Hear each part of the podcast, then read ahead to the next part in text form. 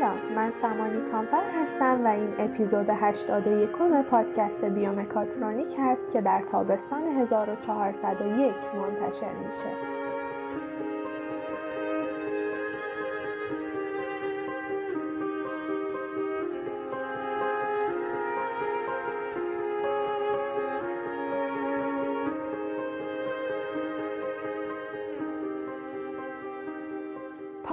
بیومکاترونیک حاصل تلاش دانشجویان مهندسی برق دانشگاه صنعتی خواجه نصیرالدین طوسی است که در هر اپیزودمون با یک موضوع جدید در زمینه فناوری‌های هوشمند سلامت آشنا میشیم.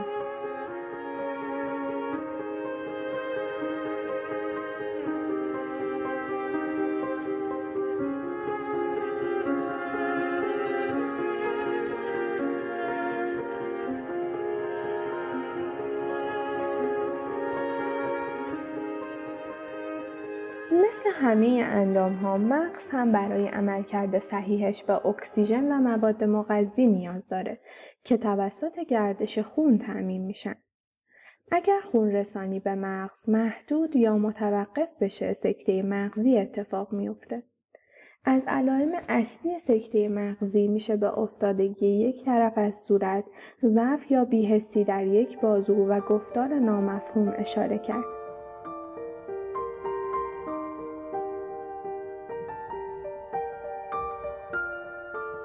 سکته مغزی دو علت اصلی داره. علت اول توقف جریان خون به دلیل لخته شدن که سکته مغزی ایسکمیک نامیده میشه و 85% از کل موارد سکته رو شامل میشه. و علت دوم که در اون رگ خونی ضعیفی که خون رسانی به بخشایی از مغز رو بر عهده داره دچار آسیب میشه، هموراژیک نامیده میشه.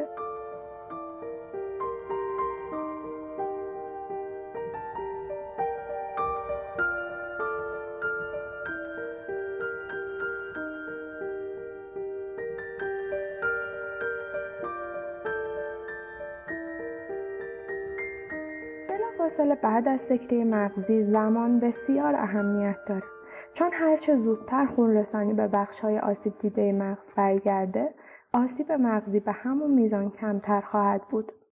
اگه خون رسانی به بخش‌های آسیب دیده مغز سریعاً برنگرده، میلیون‌ها نورون و سلول‌های پشتیبان به سرعت از بین میرن که منجر به معلولیت، از دست دادن حواس یا عوارض فجیع‌تر میشن.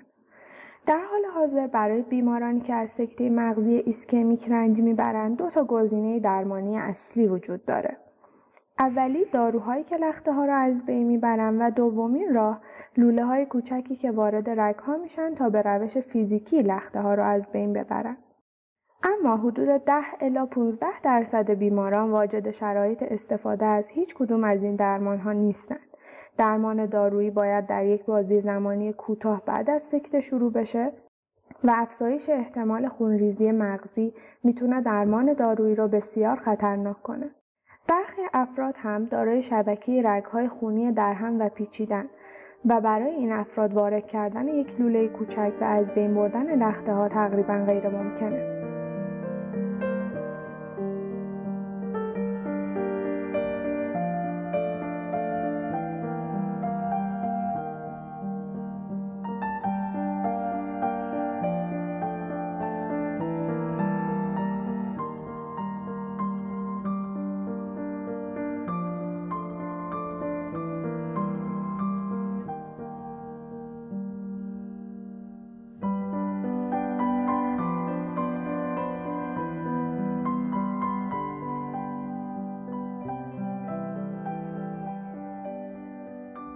اما حالا با پیشرفت تکنولوژی و علم، یک دستگاه تحریک عصبی جدید ساخته شده که میتونه به بهبود خون رسانی پس از سکته مغزی کمک کنه. این دستگاه که سیستم سکته مغزی ایسکمیک یا به اختصار ISS 500 نام داره، با تحریک الکتریکی مجموعه‌ای از سلول‌های عصبی که درست در پشت بینی قرار دارن، برای ترویج آزادسازی انتقال دهنده‌های عصبی و سایر مولکول‌های پیام دهنده که گردش خون رو در مغز تقویت می‌کنن طراحی شده. جریان خون بیشتر به معنای مرگ سلولی کمتر و در نهایت بهبود قدرت عضلانی، توانایی راه رفتن و سایر عملکردهای حرکتی هست.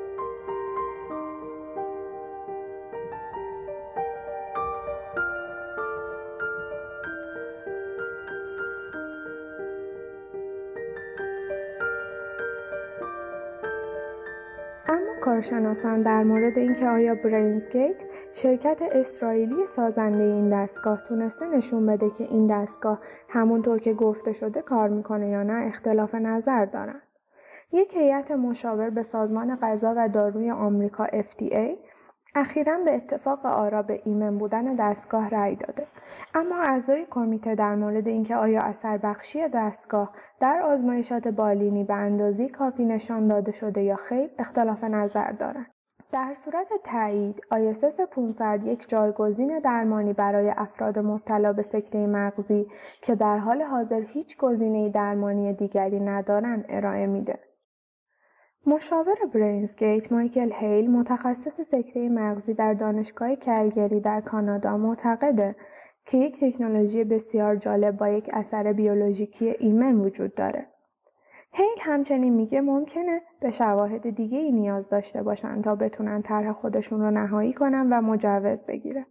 7 نفر از 13 نفر عضو هیئت مشاور FDA اصرار داشتند که برای تایید مزایای دستگاه به آزمایش دیگه‌ای نیازه، اما برخی دیگه با اشاره به اینکه نظارت برای تایید دستگاه‌ها معمولاً کمتر از داروهاست یا ISS 500 رو یک تکنولوژی بسیار ارزشمند دونستن یا از تصمیم‌گیری نهایی خودداری کردن.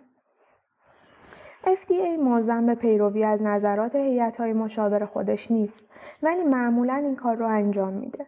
در اروپا سال گذشته این دستگاه تایید شده، اما برینزگیت قبل از شروع هر نوع عرضه تجاری گسترده منتظر تصمیم ایالات متحده است. جیفری سیور، متخصص مغز و اعصاب عروقی در مرکز سکته مغزی UCLA که آزمایش بالینی این دستگاه رو هدایت میکنه و مشاور علمی شرکت برینزگیت، میگه این دستگاه تقلیدی از دستگاه‌های قبلی نیست. این دستگاه یک روش کاملا جدید برای مراقبت از بیمارانه.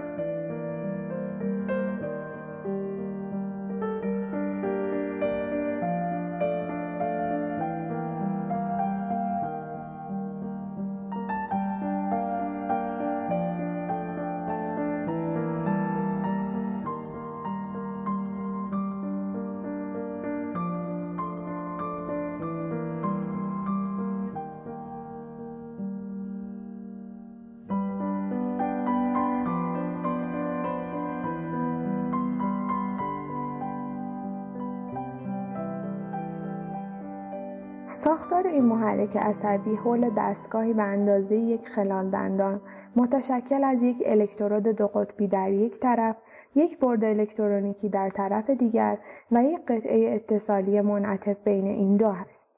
ایان شای، معاون یکی از بخش‌های برینزگیت، در این باره میگه بزرگترین چالش مهندسی این بوده که همه چیز رو به کوچکترین ابعاد ممکن برسونیم و ایمپلنت رو از یک سو قوی و از سوی دیگر انعطاف پذیر کنیم. پزشکان برای جاگذاری این ایمپلنت از یک نوع روش تصویربرداری استفاده می‌کنند تا دستگاه را از طریق کام فوقانی دهان به نقطه مناسب در کنار مجموعه اعصاب مورد نظر برسونند. فرستنده SPG به شکل توپ هاکی روی گونه قرار می‌گیره و سپس به صورت وایرلس انرژی را از طریق القای مغناطیسی به ایمپلنت منتقل می‌کنه.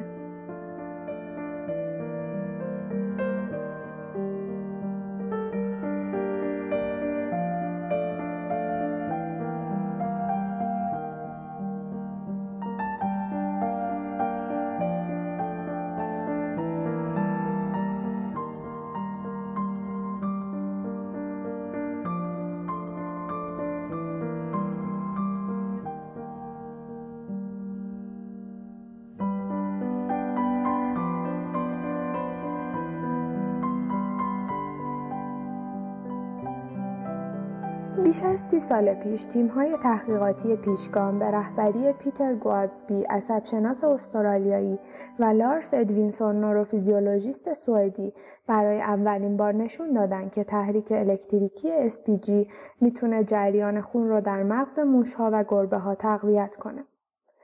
گوادزبی که اکنون در کینگز کالج لندن و UCLA هست میگه در اون زمان این ایده که اعصاب میتونن جریان خون مغز رو تغییر بدن بسیار جنجالی بوده و تصور میشده که فعالیت‌های متابولیک مغز باعث گردش خون میشه و نه سیم‌کشی الکتریکی اون. گوادزبی و ادوینسون مانند بسیاری دیگر در این زمینه به مطالعه بیشتر ارتباط بین SPG و سیگنال‌های عصبی مرتبط با سردرد پرداختن. به عنوان مثال 2 سال پیش گوادزبی آزمایشی رو رهبری کرد که نشون داد با تحریک فرکانس بالای اعصاب با استفاده از یک دستگاه کنترل از راه دور کاشته شده در لثه بالایی به تسکین درد برای افرادی که مستعد حملات سردرد خوشه‌ای هستند میشه کمک کرد. اما شرکت سازنده این دستگاه در سال 2018 ورشکست شد و ممکنه چند سال دیگه طول بکشه تا مالک جدید پلتفرم استارتاپی به نام ریلیف بتونه این نوع از محرک عصبی SPG رو به بازار بیاره. در اصل سیستم ISS 500 میتونه برای درمان سردرد هم مفید باشه. همچنین دیوید یارنیتسکی، بنیانگذار برینزگیت و فیزیولوژیست عصبی در مرکز پزشکی رامبام در شمال اسرائیل، در آزمایشات اولیه روی موش‌ها و سگ‌ها در اواسط دهه 2000 نشون داد که ISS 500 میتونه به ورود داروها به مغز هم کمک کنه. با این حال برینزگیت تمرکز خودش رو بر بهبود سکته مغزی قرار داده و با تحریک آرام SPG باعث افزایش جریان خون به مغز و بازیابی عملکرد عصبی میشه.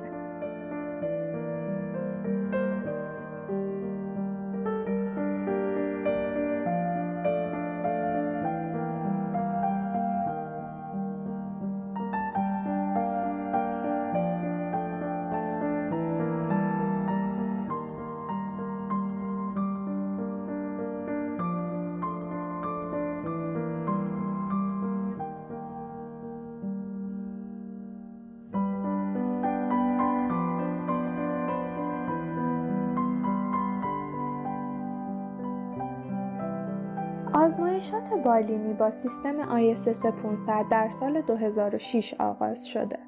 یک آزمایش امکانسنجی کوچک پتانسیل دستگاه را در مراقبت‌های پس از سکته نشون داد.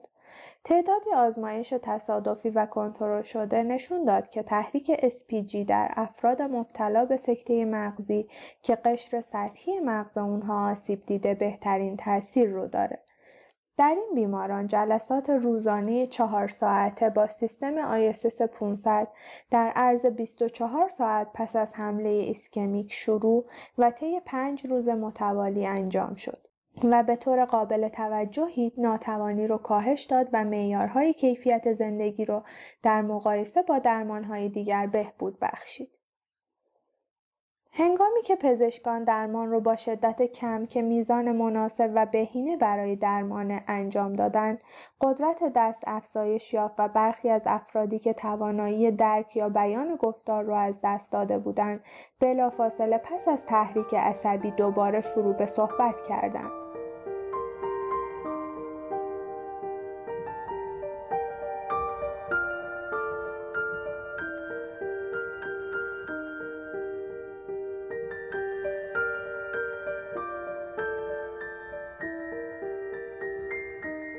شرکت برینزگیت آزمایشی با 1000 نفر شرکت کننده انجام داد.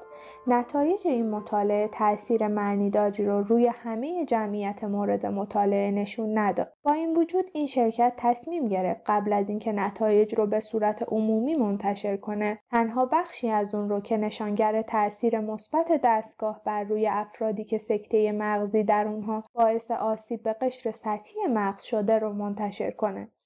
این تغییر در تفسیر نتایج باعث شد که مشاوران FDA فعلا با این دستگاه مخالفت کنند و به نظر اونها این شرکت برای تایید شدن باید یک آزمایش دیگر رو طراحی و انجام بده. در ماه‌های آتی قرار FDA تعیین کنه که آیا انجام این آزمایش جدید ضرورت داره یا خیر.